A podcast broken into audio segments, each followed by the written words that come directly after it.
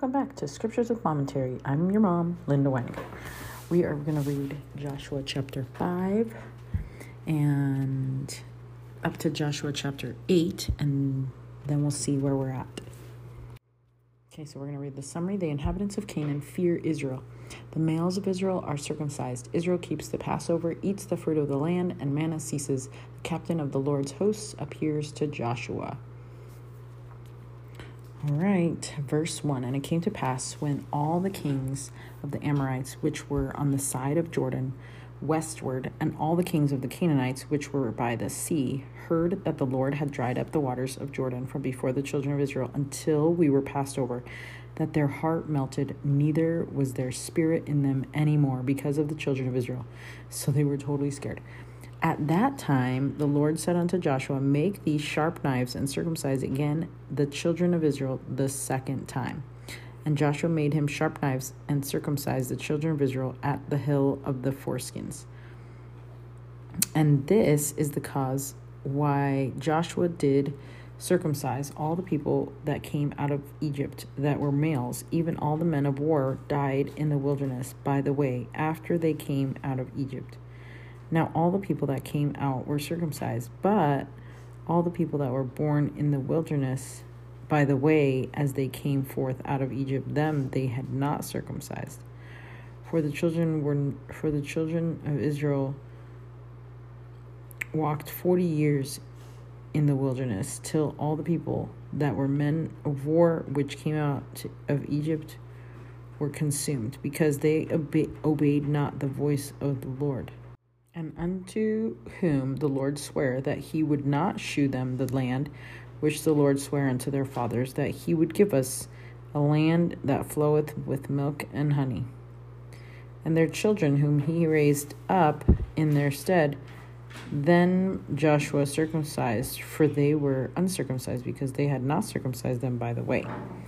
And it came to pass when they had done circumcising all the people, that they abode in their places in the camp till they were whole.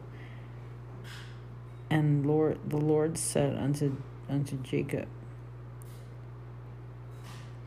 I'm just kidding. The Lord said unto Joshua, This day have I rolled away the reproach of Egypt from off of you. Wherefore the name of the place is palace is called Gilgal unto this day. And the children of Israel encamped in Gilgal and kept the Passover on the 14th day of the month, or even in the plains of Jericho. And they did eat of the old corn and the of the land on the morrow after the Passover, unleavened cakes and parched corn in the self same day. Okay, some commentary. We're on verse 12 there. Um, says, After the Israelites crossed over the Jordan River, the news traveled to the kings within the land and heard of the miracle, and their hearts melted. Rather than sending their armies out to push the Israelites out of the land, they were struck with fear. And so at that time, the Lord told Joshua to circumcise the Israelites, the Israelite men, without armies coming at them. They were able to have them circumcised. For an unknown reason, this practice seems to have stopped between Egypt and the Promised Land, so their fathers had been circumcised, but it appears that the Israelites who were born in the wilderness were not, and now this practice was to begin again. Circumcision was an outward sign of those who were part of the Abrahamic covenant during the Old Testament times, and all of the males in the Israelite nation were dedicating themselves at the same time this would have been ta- this would have taken a lot of faith because they would have been immobilized for a period of time as they healed. Now in enemy t- now in enemy territory they would be placing their faith in Joshua and in the Lord. This is what the Bible dictionary teaches about circumcision.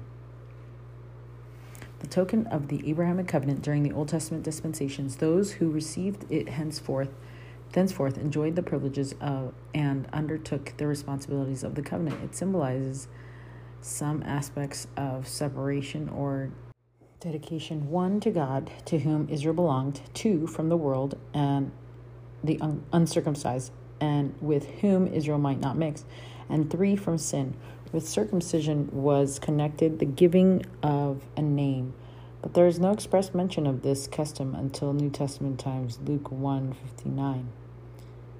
It would follow naturally from the fact that Abraham's Abram's name was changed at the institution of the ordinance.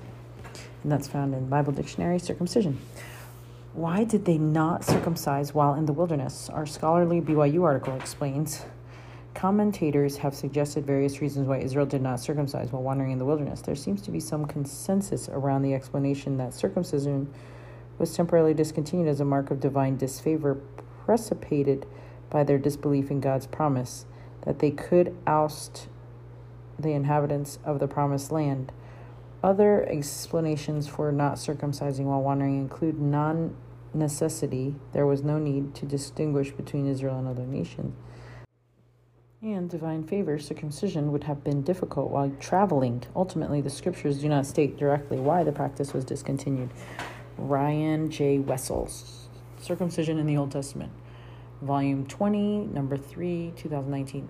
Also, like nowadays, circumcision is a used as a uh, cleanse, like like trying to stay clean uh, because you can get an infection, and so if you were more prone to infections, then doing those things in the wilderness probably not going to be safe. Performing any kind of surgery in the wilderness. Um, imagine all the dust and stuff. Yeah, gross. Okay, um, once they entered into the promised land, were circumcised and held the Passover, the manna ceased. Imagine, oh, hold on, I didn't read that part yet. Okay, verse 12. And the manna ceased on the morrow after they had eaten of the old corn of the land. Neither had the children of Israel manna any more, but they did eat of the fruit of the land of Canaan that year. And it came to pass when Joshua was by Jericho that he lifted up his eyes and looked, and behold, there stood a man over against him with his sword drawn in his hand. And Joshua went unto him and said unto him, Art thou for us or for our adversaries? And he said, Nay, but as a captain of the hosts of the Lord am I now come. And Joshua fell on his face to the twelve, or fell on his face to earth, to the earth, and did worship, and said unto him, what sayest thou, my Lord, unto his servant? And his, the captain of the Lord of hosts said unto Joshua, Loose thy shoe from off thy foot, for the place whereon thou standest is holy. And Joshua did so. Okay, I just want you to know also that I'm falling asleep and I'm trying so hard to stay awake. Okay. Um, here we go. Once they entered into the promised land, were circumcised and held Passover, the manna ceased. Imagine what a change this would have been for them. They were now no longer in the wilderness, but were in a fruitful land. Therefore, they no longer needed the manna. They could now provide for themselves by the normal means. Then Joshua, now ready to go to conquer Jericho, lifted up his eyes and looked, and behold, there stood a man over against him with his sword drawn in his hand. Joshua, not knowing who the man was, went over to him and asked, Art thou for us or for our adversaries? The man answered, Nay, but as a captain of the hosts of the Lord am I now come. And then Joshua worshipped the messenger and was then told to remove his shoes. So Elder Bruce R. McConkie explained that, that this man holding the sword was Christ. That's cool. Christ himself, here's uh, the quote, Christ, quote, Christ himself is the chief soldier in his own army. As commander, he carries the title Captain of the Lord's Host. By this name he appeared to Joshua, who seeing him with his sword drawn in his hand and hearing him say, As captain of the hosts of the as captain of the host of the Lord am I now come. Joshua fell on his face to the earth and did worship and said unto him, What saith my Lord unto his servant? And the captain of the Lord's host said unto Joshua, Loose thy shoe from off thy foot, for the place where thou now standest is holy. What further direction was then given has not been preserved for us. It is profitable to compare this appearance of our Lord to Joshua with his appearance to Moses in the burning bush, at which time the ground also was hallowed by the personal presence of deity, and also to compare it with the ministry of the angel whom John attempted to worship but was restrained with the command, See thou do it not, worship God among righteousness or among righteous messengers from the spirit realms. None but deity will accept worship from mortals, and none but the Lord himself hallows a spot so that mortals are commanded to remove their shoes. Oh, I love that. That's Elder Bruce. McConkie, Mormon Doctrine, page 112. I didn't even know. Didn't even know. Okay, so now we're on chapter 6 of Joshua. Jericho is taken and destroyed. Only Rahab and her household are saved. Okay, Joshua chapter 6, verse 1. Now Jericho was straightly shut up because of the children of Israel. None went out and none came in. Hold on. Verse 2.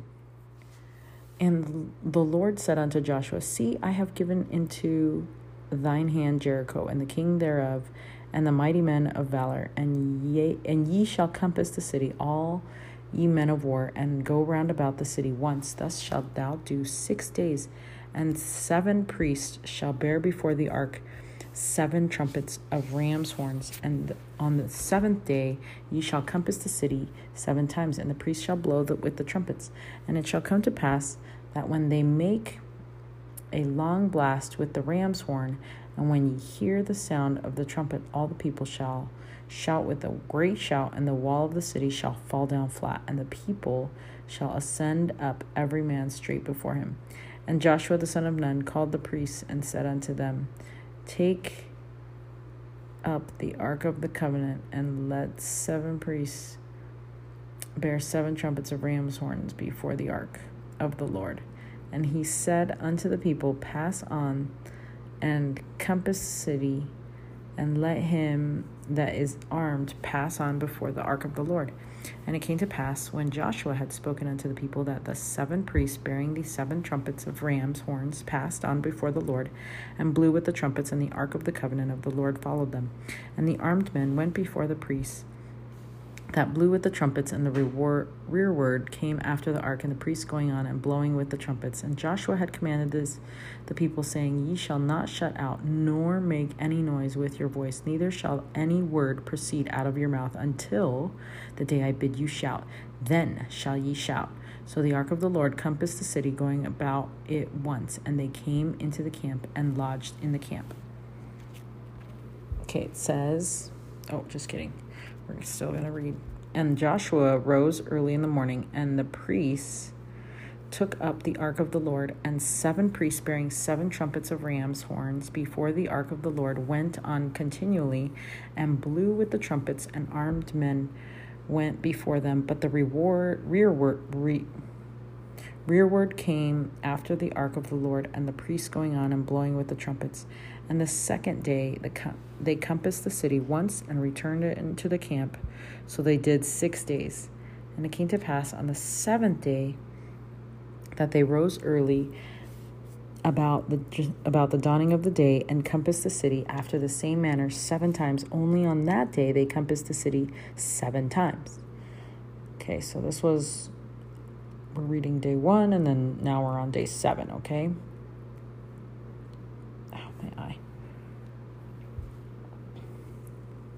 And it came to pass at the seventh time, when the priest blew the, with the trumpets, Joshua said unto the people, Shout, for the Lord hath given you the city.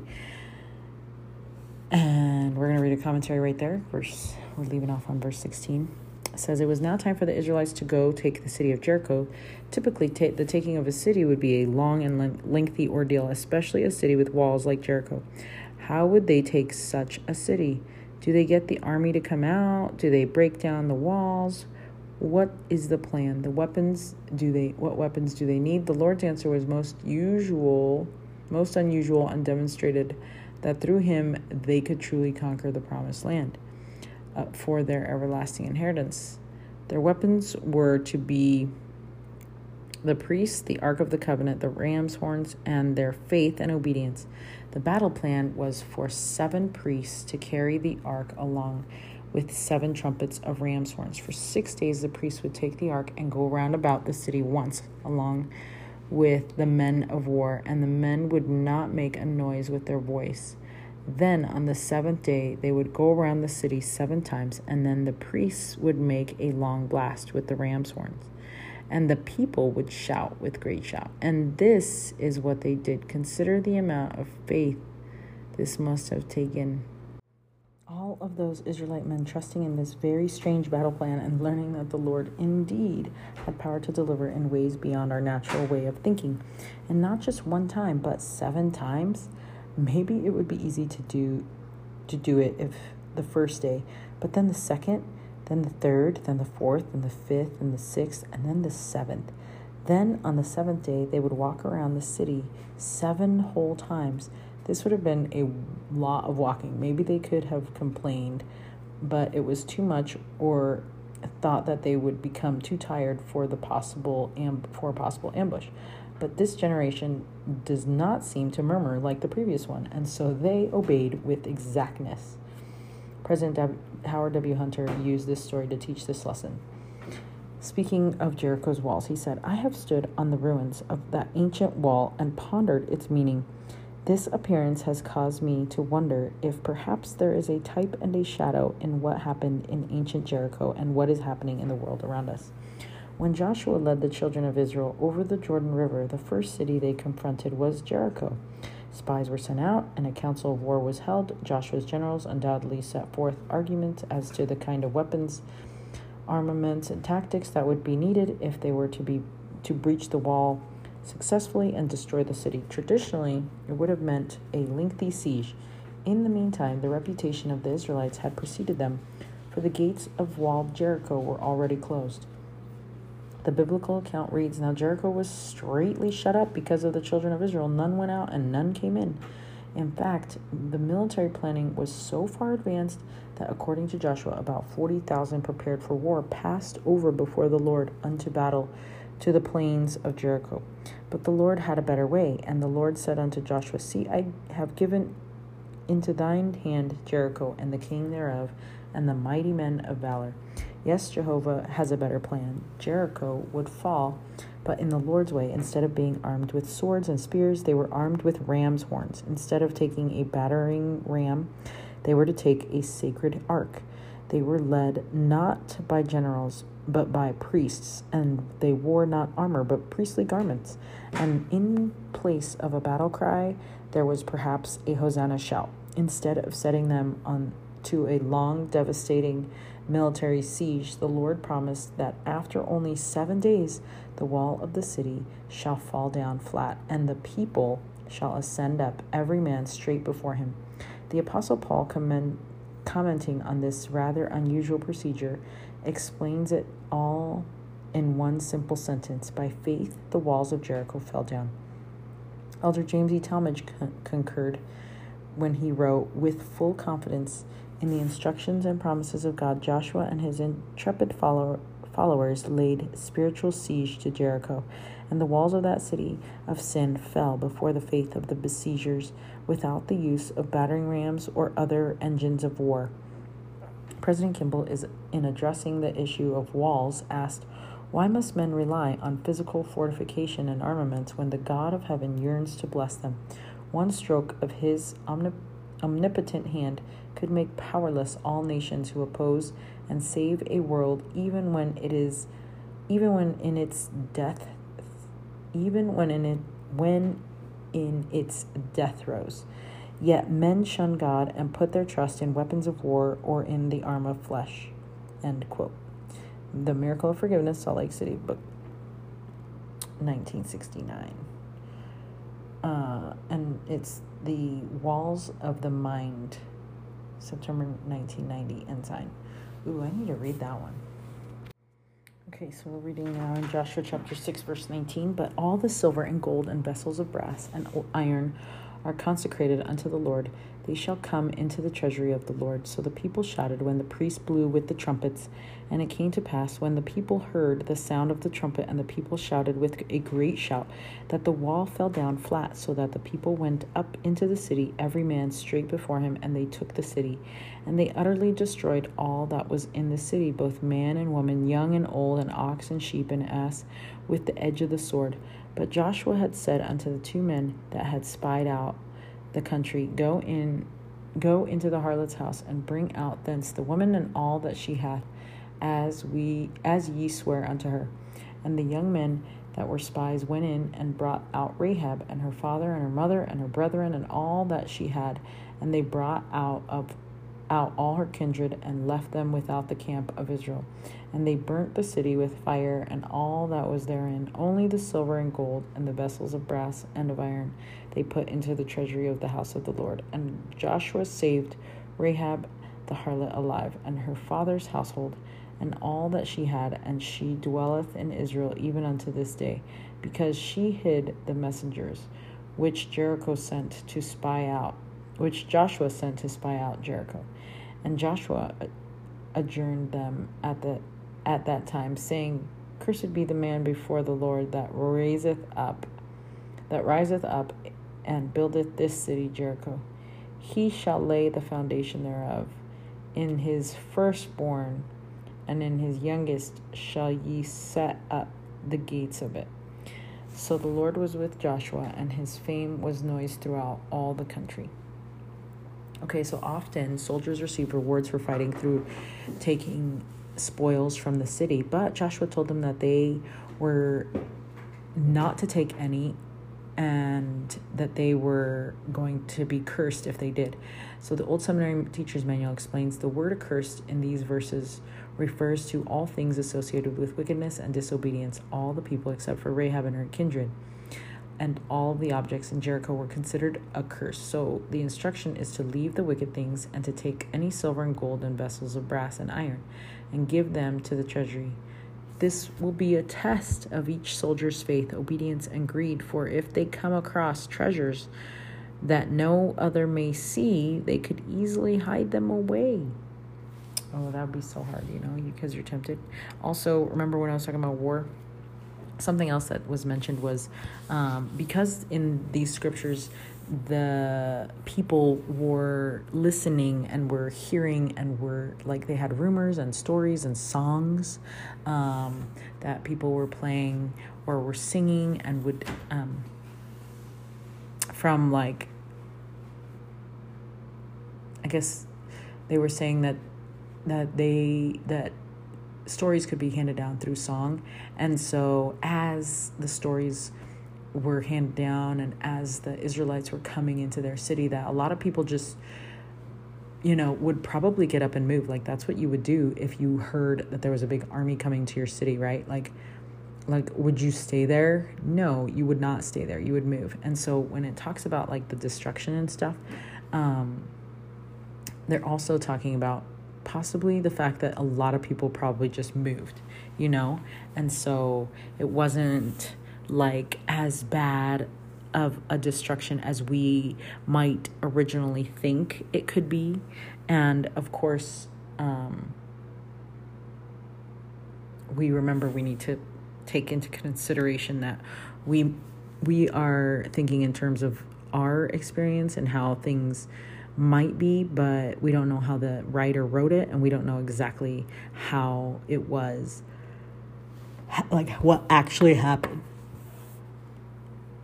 So just keep that in mind. It wasn't like this bloody massacre that happened um, and that the Lord was, you know, totally pleased. But at the same time, it, you know, wasn't like everybody moved out either. So, you know, there's just, just try and, try and realize that not all things are going to be answered right now and that it's okay that there's some things that you just don't know. And have faith that in the end the lord will help us figure things out. Um and and i'm okay with that. So let's see more commentary. The soldiers did just as the lord directed through his prophet joshua and so the wall fell down And the promise to Rahab was honored and saved, and all that was in her house. The Israelites then went in and destroyed all that was in Jericho and burnt the city with the fire. This seems to so severe, especially for the Lord's people who are meant to be peaceful. But remember, the Canaanites were a very wicked people and had filled that consecrated land with great wickedness. If Satan had an understanding of the purpose of that land, he certainly would have put forth much effort to corrupt it and fill it with all manner of evil. So the Israelites were to go in and destroy everything in that land. Even the animals must be destroyed. The Israel might not seem to be slaughtering the Canaanites for the sake of plunder. Everything was ordered in such a way as to mark the vengeance of God. And that's from a commentary from Ellicott's commentary. Okay, so now we're on Joshua chapter 7. It says Israel is defeated by the people of Ai or Ai. Oh, yeah. Israel is defeated by the people of Ai. Joshua complains to the Lord. Achan or Achan and his household are destroyed because he disobeyed the Lord by taking the spoils of Jericho. Okay, verse 1. But the children of Israel committed a trespass in the accursed, accursed thing, for Achan, the son of Carmi, the son of Zabdi, the son of Zerah of the tribe of Judah, took of the accursed thing, and the anger of the Lord was kindled against the children of Israel. And Joshua sent men from Jericho to Ai, which is beside Beth- Bethaven, and on the east side of Bethel, and spake unto them, saying, Go up and view the country. And the men went up and viewed Ai. And they returned to Joshua and said unto them, said unto him, Let not all the people go up, but let about three, two or three thousand men go up and smite Ai, and make not all the people to labor thither, for they are but few. So there went up thither of the people about three thousand men, and they fled before the men of Ai. And the men of Ai smote of them about thirty and six men, for they chased them before the gate, even unto Sheb- Shebarim and smote them in the going down, wherefore the hearts of the people melted and became as water. And Joshua rent his clothes and fell to the earth upon his face before the ark of the Lord until the eventide, he and the elders of Israel, and put dust upon their heads. And Joshua said, Alas, O Lord God, wherefore hast thou at all brought this people over Jordan to deliver us into the hand of the Amorites, to destroy us? Would to God we had been content and dwelt on the other side Jordan? Oh man, love it when people are like, we should have just dwelt in the wilderness. o oh, Lord, what shall I say when Israel turneth their backs before their enemies? For the Canaanites and all the inhabitants of the land shall hear it, and shall environ us round, and cut off our name from the earth. What wilt thou do unto thy great name?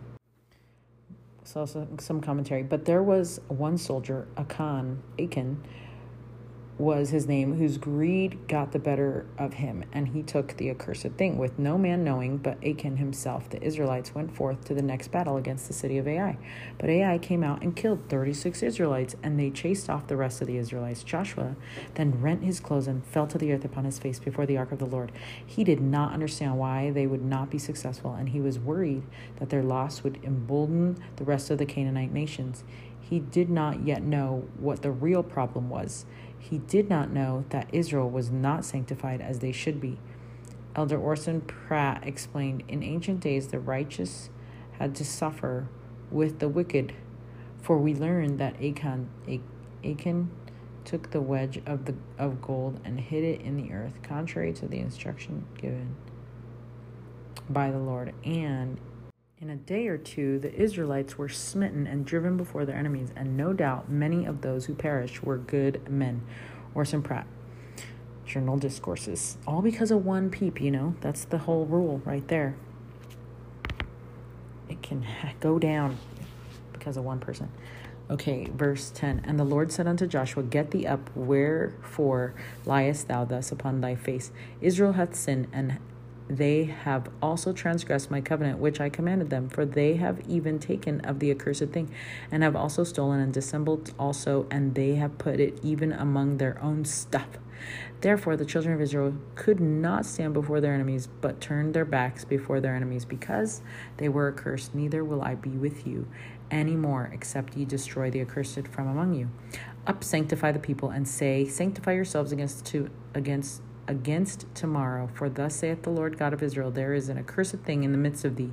O Israel, thou canst not stand before thine enemies until ye take away the accursed thing from among you. 14. In the morning, therefore, ye shall be brought according to your tribes, and it shall be that the tribe which the Lord taketh shall come according to the families thereof, and the family which the Lord shall take shall come by households, and the household which the Lord had taken, which the Lord shall take, shall come man by man, and it shall be that he that is taken with the accursed thing shall be burnt with fire, he and all that he hath, because he hath transgressed the covenant of the Lord, and because he hath wrought folly in Israel. Ooh, that's intense. So Joshua rose up early in the morning and brought Israel by their tribes, and the tribe of Judah was taken. And he brought the family of Judah, and he took the family of the Zerahites, Zerites, and he brought the family of Zerites, the Zerites man by man, and Zabdi was taken, and he brought his household many man by man, and Achan, the son of Carmi, the son of Zabdi, the son of Zerah, the tribe of Judah, was taken. And all and Joshua said unto Achan, My son, give, I pray thee, glory to the God to the Lord God of Israel, and make confession unto him, and tell me now what thou hast done. Hide it not from me. And Achan answered and Achan, Achan answered Joshua and said, Indeed, I have sinned against the Lord God of Israel, and thus and thus have I done. When I saw among the spoils a goodly Babylonish garment, and two hundred shekels of silver, and a wedge of gold of fifty shekels weight. Then I coveted them and took them, and behold, they are hid in the earth in the midst of my tent, and the silver under it. So Joshua sent messengers, and they ran unto the tent, and beheld, it was hid in his tent, and the silver under it. And they took them out of the midst of the tent and brought them unto Joshua and unto the children of Israel and laid them out before the Lord. And Joshua and all the all Israel with him took Achan uh, the son of Zerah and the silver and the garment and the wedge of gold and his sons and his daughters and his oxen and his asses and his sheep and his tent and all that he had and they brought them unto the valley of Achor. And Joshua said, Why hast thou troubled us? The Lord shall trouble thee this day. And all Israel stoned with stoned him with stones and burned them with fire, after they had stoned them with stones. And they raised over him a great heap of stones unto this day. So the Lord turned from the fierceness of the, his anger. Wherefore the name of that place was called the Valley of Achor unto this day. Wow, that was intense. Here's the thing like, the Lord gave us instruction. He gives us instruction, and we are to obey and to keep it, right? And when we go against it, it's for a specific reason. And there's consequences. Now, you guys might be thinking that was super harsh that the guy got burned with fire and that he was, um, what's it called? He was burned with fire and that he had all his stuff and everything and that he got stoned. But remember,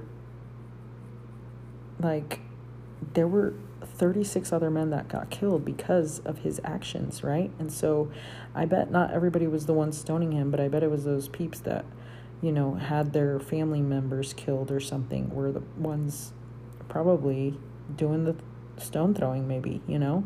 And remember, back in the day, it was like eye for an eye uh, type of um, exchange for sins and for you know harsh things that happened with with us you know? If you killed you were killed. If you broke somebody's arm your arm would be broken you know? And it was very i don't know how to call it. It's very like early like very like it seems like the kinds of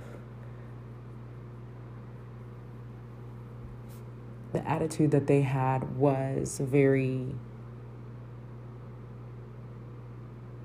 child childlike childish. I don't know how to how to say it. Anyway so so this was this was just the people back then you know and it is not something we are supposed to be doing in our day um, nor have we been required to do it. And if somebody is disobedient in your family to something that the prophet has said you are not to stone them. That is not cool.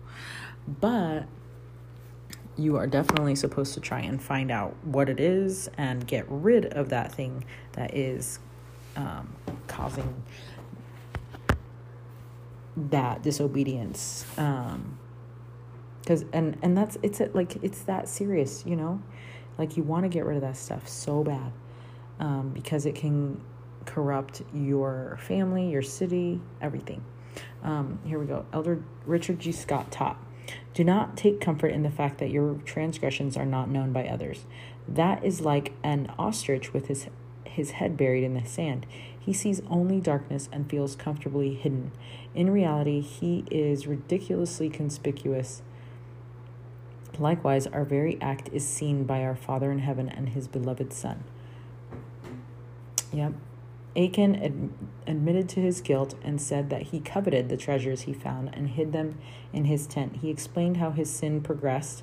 He first saw the things, he saw a Babylonian garment which he typically which was typically a very beautiful artistic cloak, sometimes made of fur and possibly embroidered with intricate design.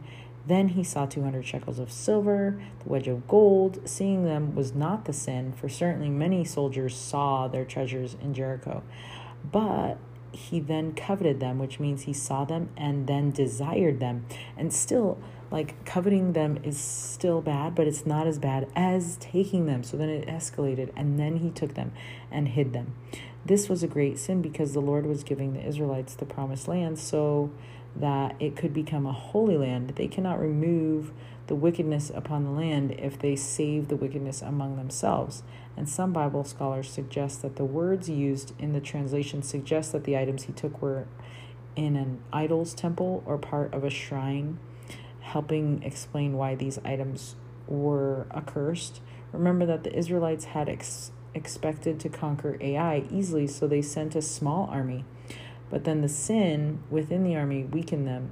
It is so easy to justify a little sin. Um, remember what it says in 2 Nephi, verse 28 this is what Israel needed to carefully keep out. And there shall also be many which shall say, Eat, drink, and be merry. Nevertheless, fear God. He will justify it in committing a little sin. Yea, lie a little, take a little advantage, or take the advantage of one because of his words. Dig a pit for thy neighbor. There is no harm in this and do all these things, for tomorrow we die. And if it so be that we are guilty, God will beat us with a few stripes, and at last we shall be saved in the kingdom of God. Yea, there shall be many which shall teach after this manner false and vain and foolish doctrines, and shall be puffed up in their hearts, and shall seek deep to hide their counsels from the Lord, and their works shall be in the dark, and the blood of the saints shall cry from the ground against them. Achan must be brought to light, iniquity must be purged out from the midst of the saints then the veil will be rent, and the blessings of heaven will flow down. They will roll down like the Mississippi River. It's from Joseph Smith, Teachings of the Prophet. Um, okay, and then the very last things.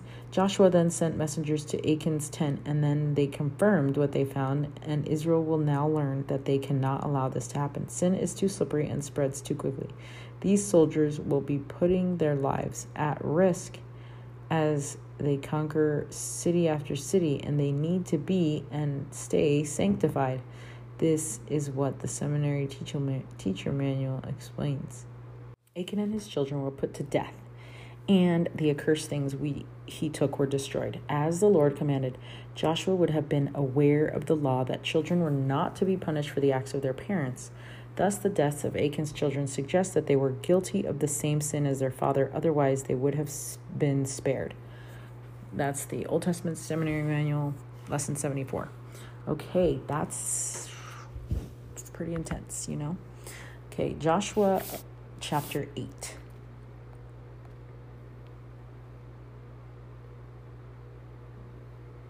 Here we go. Joshua uses an ambush, takes Ai, and slays the, its inhabitants. He builds an altar in Mount Elab. The words of the law, both blessings and cursings, are read to the people. Okay. And the Lord said unto Joshua, Fear not, neither be thou dismayed. Take all the people of war with thee, and arise, go up to Ai. See, I have given into thy hand the king of Ai, and his people, and his city, and his land. And thou shalt do to Ai and her king as thou didst unto Jericho and her king. Only the spoil thereof and the cattle thereof shall ye take for a prey unto yourselves. Lay thee an ambush for the city behind it. So Joshua arose and all the people of war to go up against Ai, and Joshua chose out thirty thousand mighty men of valor and sent them away by night. And he commanded them, saying, Behold, ye shall lie in wait against the city, even behind the city. Go not very far from the city, but ye be all ready. And I and all the people that are with me will approach unto the city, and it shall come to pass when they come out against us, as the as at first, that will flee before them. That we will flee before them, for they will come out after us until we have drawn them from the city. For they shall say, They flee before us, as at first. Therefore, we will flee before them. Then ye shall arise up from the ambush and seize upon the city, for the Lord your God will deliver it into your hand. And it shall and it shall be when ye have taken the city that ye shall set the city on fire according to the commandment of the Lord shall ye do. See, I have commanded you. Oh, another one. Okay, Joshua therefore sent them forth, and they went to lie in ambush and abode between Bethel and Ai on the west side of Ai. But Joshua lodged that night among the people, and Joshua rose up early in the morning and numbered the people, and went up, he and the elders of Israel, before the people of Ai. And all the people, even the people of war that were with him, went up and drew nigh and came before the city and pitched on the north side of Ai. Now there was a valley between them and Ai, and he took about five thousand men and set them to lie in ambush between Bethel and Ai on the west of the city. Uh, on the west side of the city, and when they had set the people, even all the host that was on the north north of the city, and their li- liers in wait on the west of the city, Joshua went that night into the midst of the valley. Okay, some commentary on this. Now that Israel has been sanctified, the Lord can say to Joshua, Fear not, neither be thou dismayed. The Lord will again lead Israel, and hopefully, Israel will now keep the commandment with exactness. For if they do, their reward will be great. Remember that. They will get more and more of their promised land. So it's pretty good. It's pretty good. This time the Lord allowed them to take spoil from the city, such as the cattle, gold, and silver. The reason why the Lord allowed them to take the spoils in this city and not Jericho are not given. Perhaps it was to teach them obedience. Perhaps they were sanctified enough to use it for the building up the promised land rather than coveting it for their personal gain. Perhaps the Lord was testing the Israelites, or perhaps the Israelite army was learning something about themselves, or perhaps the Lord had reasons we do not understand here. Either way, the policy for this siege changed from the previous one. And remember, we got to keep their, the commandments for each city um, and how to take over with exactness, right? This time Joshua took mighty men of valor and sent them away by night. The meaning of the word valor means a force, a force of the for, face, wait, a force, a force in the face of danger. See, those were men specifically chosen for this job. These mighty, men of valor were sent to hide behind the city while Jericho and all the people of war then approached the city of Ai and lured the army of Ai away from the city. Then the mighty men of valor would enter the city when the army was gone. Okay, ver- chapter 8, verse 14. And it came to pass when the king of Ai saw it that they hasted and rose up early, the, and the men of the city went out against Israel to battle, he and all his people at that at a time appointed before the plain. But he wist not that there were liers in ambush against that against him behind the city. And Joshua and all Israel made as if they were beaten before them and fled by the way of the wilderness. And all the people that were in Ai were called together to pursue after them, and they pursued after Joshua and were drawn away from the city. Verse 17 And there was not a man left in Ai or Bethel that went not out after Israel, and they left the city open and pursued after Israel. And the Lord said unto Joshua, Stretch out the spear that is in thy hand toward Ai, for I will give it unto thine hand. And Joshua stretched out the spear that he had in his hand toward the city. And the ambush arose quickly out of their place, and they ran as soon as he had stretched out his hand, and the entire and and they entered into the city and took it and ha- hasted and set the city on fire. And when the men of Ai looked behind them, they saw, and behold, the smoke of the city ascended up to heaven. And they had no power to flee this way or that way. And the people that fled to the wilderness turned back upon their pursuit, pursuers. And when Joshua and all Israel saw that the ambush had taken the city, and they and that the smoke of the city ascended, then they turned again and slew the men of Ai. And the other issued out of the city against them. So they were in the midst of Israel, some on the side and some on that side, and they smote them so that they let none of them remain or escape. And the king of Ai they took alive and brought him to Joshua. And it came to pass when Israel had made an end of say, slaying all the inhabitants of Ai in the field in the wilderness, wherein they chased them, and when and when they were all fallen on the edge of the sword until they were consumed, that all the Israelites returned unto Ai and smote it with the edge of the sword. And so it was that all the all that fell that day, both of men and women, were twelve thousand, even all the men of Ai. For Joshua drew not his hand back, wherewith he stretched out the spear until he had utterly destroyed all the inhabitants of Ai. Only the cattle and the spoil of that city Israel took for a prey unto themselves, according unto the word of the Lord, which he commanded Joshua. And Joshua burnt Ai, and made it an heap forever, even a desolation unto this day.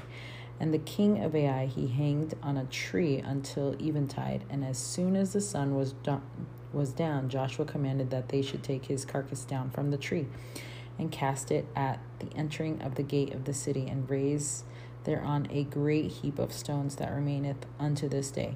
Then Joshua built an altar unto the Lord God of unto the Lord God of Israel in Mount Elab.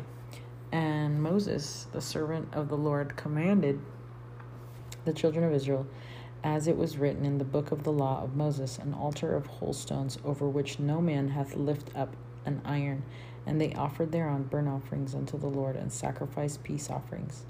And he wrote there upon this, hold on, verse, we're at verse 32 in Joshua 8.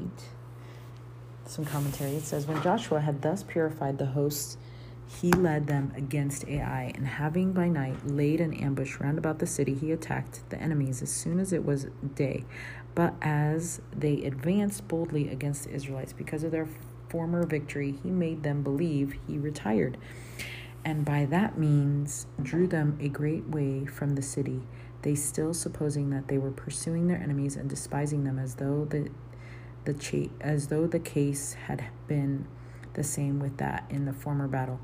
After which Joshua ordered his forces to turn about and place them against their front. He then made the signals agreed upon to those that lay in ambush, and so excited them to fight. So they ran suddenly into the city, the inhabitants being upon the walls, nay, others of them being in perplexity, and coming to see those that were without the gates. According to these men, accordingly, these men took the city and slew all that they met with. But Joshua forced those that came against him to come to a close fight and discomfited discomfited them and made them run away. And when they were driven towards the city and thought it had not been touched, as soon as they saw it was taken and perceived it was burnt with their wives and children, they wandered about in the fields in a scattered condition and were no way able to defend themselves because they had none to support them. Now, when this calamity was come upon the men of Ai, there were a great number of children and women and servants, and an immense quantity of other furniture. The Hebrews also took herds of cattle and a great deal of money for their for this was a rich country. So when Joshua came to Gilgal, he divided all the spoils among the soldiers. This is from Josephus, book 5, chapter 1. Um, so Joshua and his army pretended that they were beaten, right? And then and fled, but that was when they were they were ambushed. And the Lord told Joshua to stretch out the spear and hand and thy hand toward the Ai. And Joshua did this may have been the signal to the army to wait, that it was time for them to capture the city, which they did. And then they took it. Okay.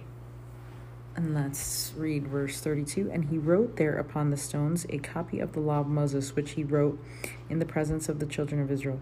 And Israel and their elders and officers and their judges stood on the side, the ark on that side before the priests, the Levites which bear the ark of the covenant of the Lord, as well as the stranger, as he that was born among them, half of them over against Mount Gerizim, and half of them over against the Mount e- Elab as Moses, the servant of the Lord, had commanded before that they should bless the people of Israel. And afterward he read all the words of the law, the blessings and cursings according to all that is written in the book of the law. There was not a word of all the Moses that Moses commanded, which Joshua read not before all the congregation of Israel, with the women and the little ones and the strangers that were conversant among them. Okay, so let's see here. Instead of planning the next attack, Joshua focused on teaching the Israelites and keeping them dedicated. Think of the wisdom of this. Instead of moving from victory to victory, he kept them focused on the Lord and their covenants to him. Upon the stones, on or near the altar, he wrote a copy of the law of Moses. Many scholars suggest that he did not write all five books of Moses, but rather specific parts. Then, before all Israel and their elders and officers and their judges, Joshua read all the words of the law of the blessings and cursings.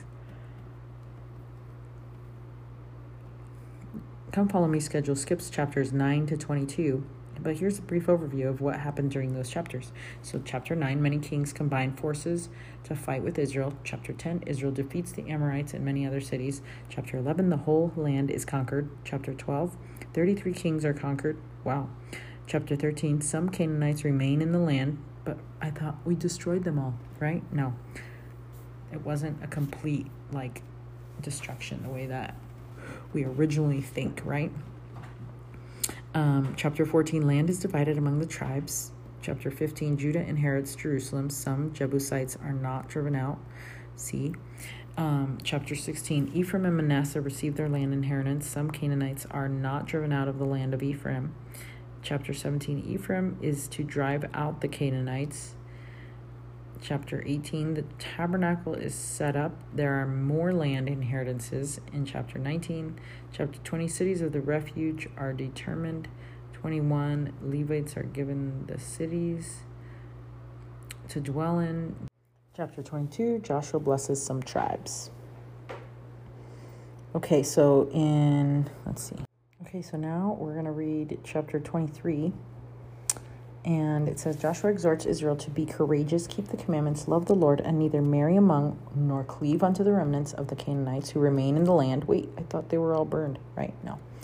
Um, remember, it's not the way that we think destruction happens, like and conquering and stuff. Um, when the children of Israel serve other gods, they will be cursed and disposed. Okay, and it came to pass a long time after the Lord had given rest unto the Israel, unto Israel from all their enemies round about, that Joshua waxed old and stricken in age. And Joshua called for all Israel, and for their elders, and for their heads, and for their judges, and for their officers, and said unto them, I am old and stricken in age, and ye have seen all that the Lord your God hath done unto these nations because of you. For the Lord your God is he that hath fought for you. Behold, I have divided unto you by lot these nations that remain to be in an inheritance for your tribes from Jordan with all the nations that I have cut off, even unto the great sea westward. And the Lord your God shall expel them from before you, and drive them out from your sight, and ye shall possess their land, as the Lord your God hath promised unto you. Be ye therefore very courageous to keep and to do all that is written in the book of the law of Moses, that ye turn not aside therefrom to the right hand or to the left that ye come not among these nations, these that remain among you, neither make mention of the name of their gods, nor curse to swear by them, neither serve them, nor bow yourselves unto them, but cleave unto the Lord your God, as ye have done unto this day. For the Lord hath driven out from before you great nations and strong. But as for you, no man hath been able to stand before you unto this day. One man of you shall chase a thousand, for the Lord your God, he it is that fighteth for you. He, as he hath promised you. Take good heed, therefore, unto yourselves that ye love the Lord your God. Else, if ye do not wait, else if you de, do in any wise go back and cleave unto the remnant of the nations, even these remain, even these that remain among you, and shall make marriages with them and go in unto them, and they to you know for a certainty that the Lord your God will no more drive out any of these nations from before you, but they shall be snares and traps unto you, and scourges in your sides, and thorns in your eyes, until ye perish from off the this good land which the Lord God hath given you. And behold, this day I am going the way of all the earth, and ye know in all your hearts that and in all your souls that not, not one thing hath hath failed of all the good things which the Lord hath which the Lord your God spake concerning you. All are come to pass unto you, and not one thing hath failed thereof. And I think it's so awesome how much like the Lord is well, Joshua the prophet is trying to remind them like, hey, the Lord has kept all of his promises, literally every single one of them. So you better keep your promises and remember to do all these things, or the Lord cannot keep his promises. So it kind of reminds me of that scripture that sister, um, that I used to serve with, Sister Maurer. She says she would always quote the scripture I, the Lord, am bound when, I, when ye do what I say, but when ye do not what I say, ye have no promise. And it's so true. Sometimes we forget that when we're not receiving the blessings that we have sought out for, it's not because the Lord doesn't love us, but it's because we are missing something. Um, or, I mean, sometimes it is because the Lord wants us to wait, but sometimes it could be because we're missing something or we've allowed something into our lives that is not good. Um, Therefore, let's see, verse 15. Therefore, it shall come to pass that as all good things are come upon you, which the Lord your God promised you, so shall the Lord bring upon you all evil things unto until he have destroyed you from off this good land which the Lord your God hath given you. And when ye have transgressed the covenant of the Lord your God, which he commanded you, and have gone and served other gods, and bowed yourselves to them, then shall the anger of the Lord be kindled against you, and ye shall perish quickly from off the good land which he hath given unto you.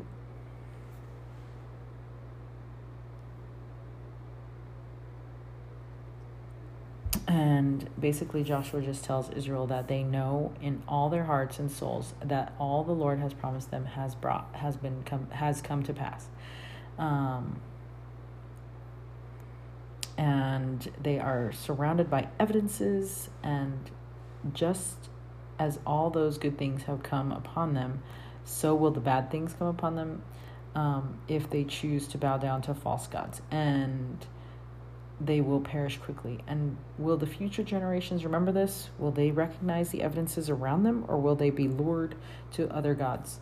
So, um, there's this hymn, True to the Faith, and it was changed to f- to fit the Israelites in Joshua's day. So, um, and I don't know who wrote it, but it's just included in this redheaded hostess. Maybe they did. It says, "Shall the youth falter?"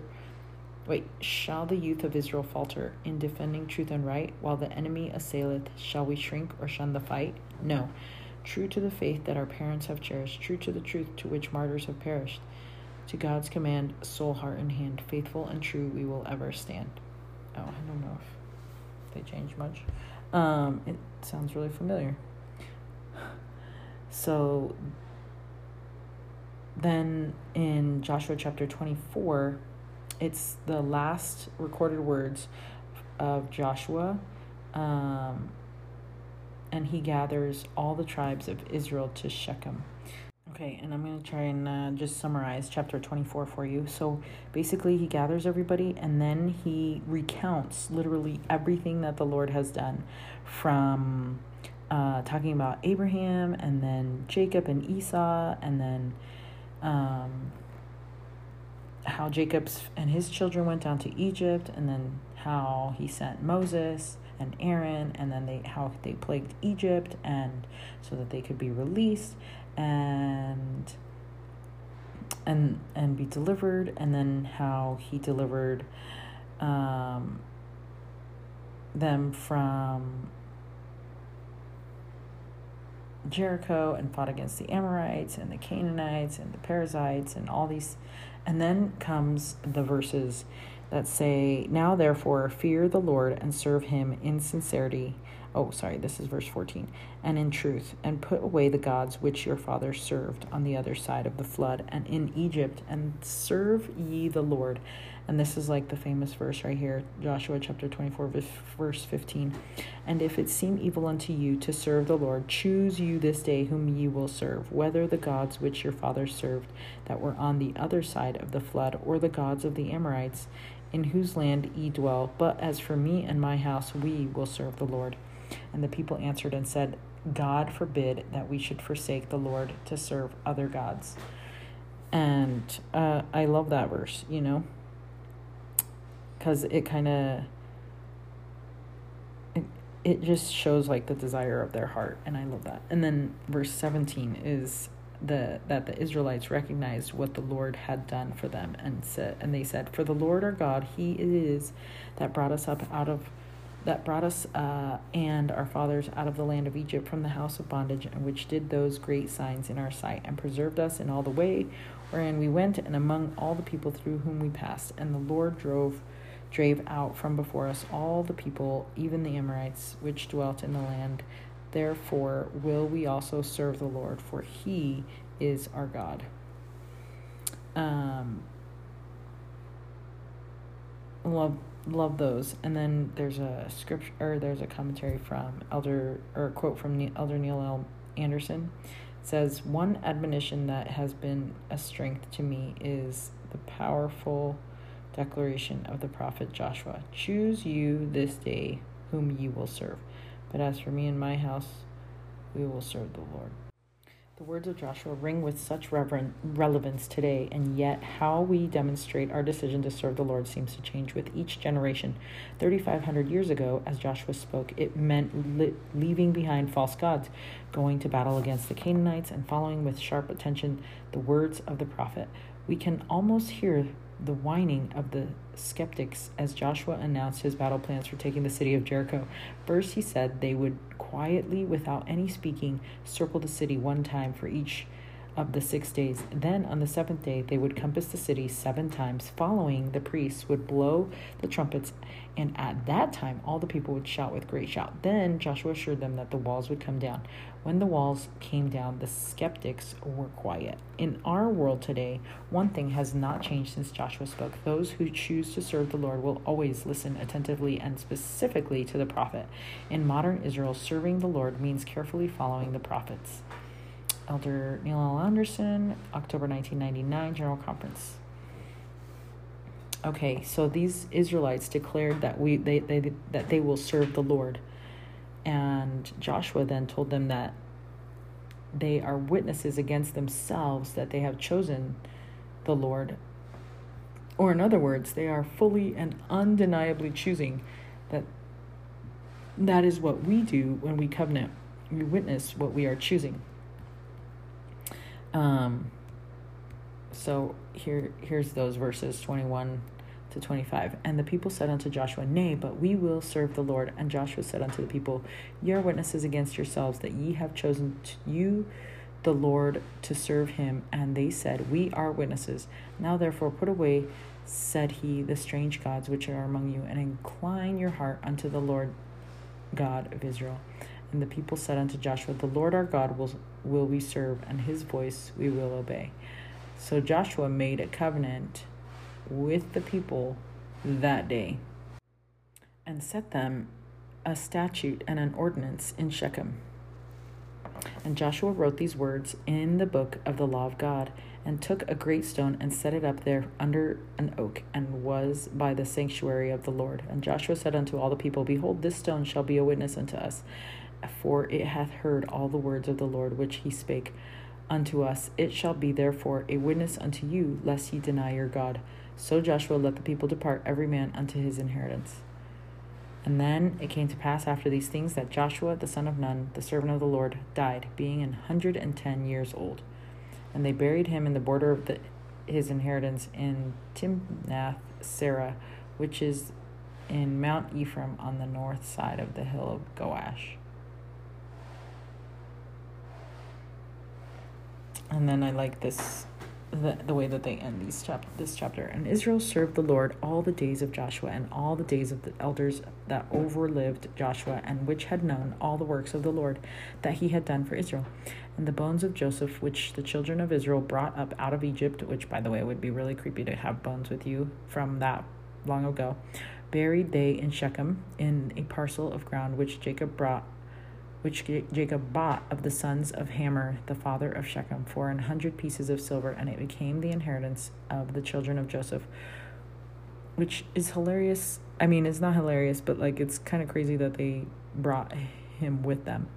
Um, but it's good that they were finally able to leave him to rest there. It says that um, Joshua was an Ephraimite so that's kind of kind of cool.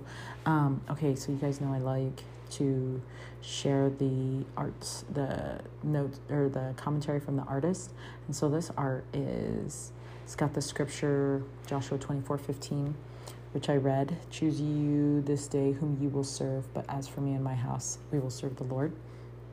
And it has just like a bazillion little people in it, and then like you could tell Joshua's like in the front talking um, probably how it could have been, but maybe not. I don't know.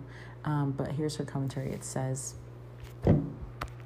The whole plan of salvation, the reason to have a mortal life, all hinges on our ability to choose. God will never make us choose Him. He knows that to force us to follow Him and His commandments would have made His mortal journey pointless. The only thing that we can truly give our God is our willing heart and real desire to follow him and serve him by serving his children. Joshua knew this. He knew he couldn't force the Israelites to love, honor, and serve the Lord. All he had control of was himself and the example he could be to his house and to others. Like Joshua, we cannot force our loved ones to serve the Lord, even though sometimes we wish we could.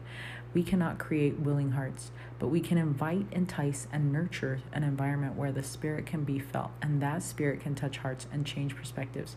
This art depicts the, this invitation Joshua gave to the Israelites as he reminded them of their agency.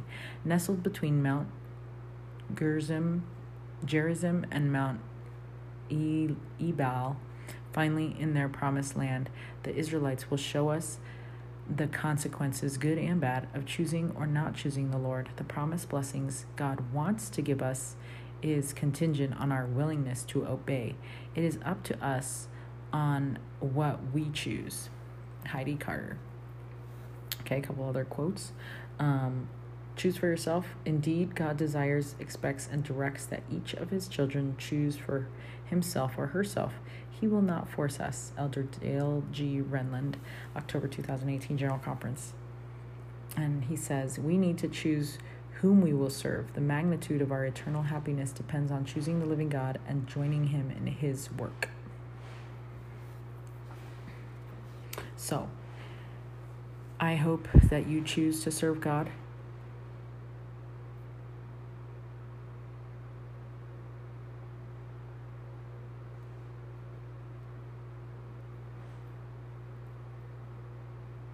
If sometimes you're not able to choose God, remember that you can always make that choice as your next move, as your next best choice. Because there's always repentance for us. That's what the Lord gave to us. And it is so sweet. And that's it for now. And I thank you for showing up, and I love you, and see you later. Bye.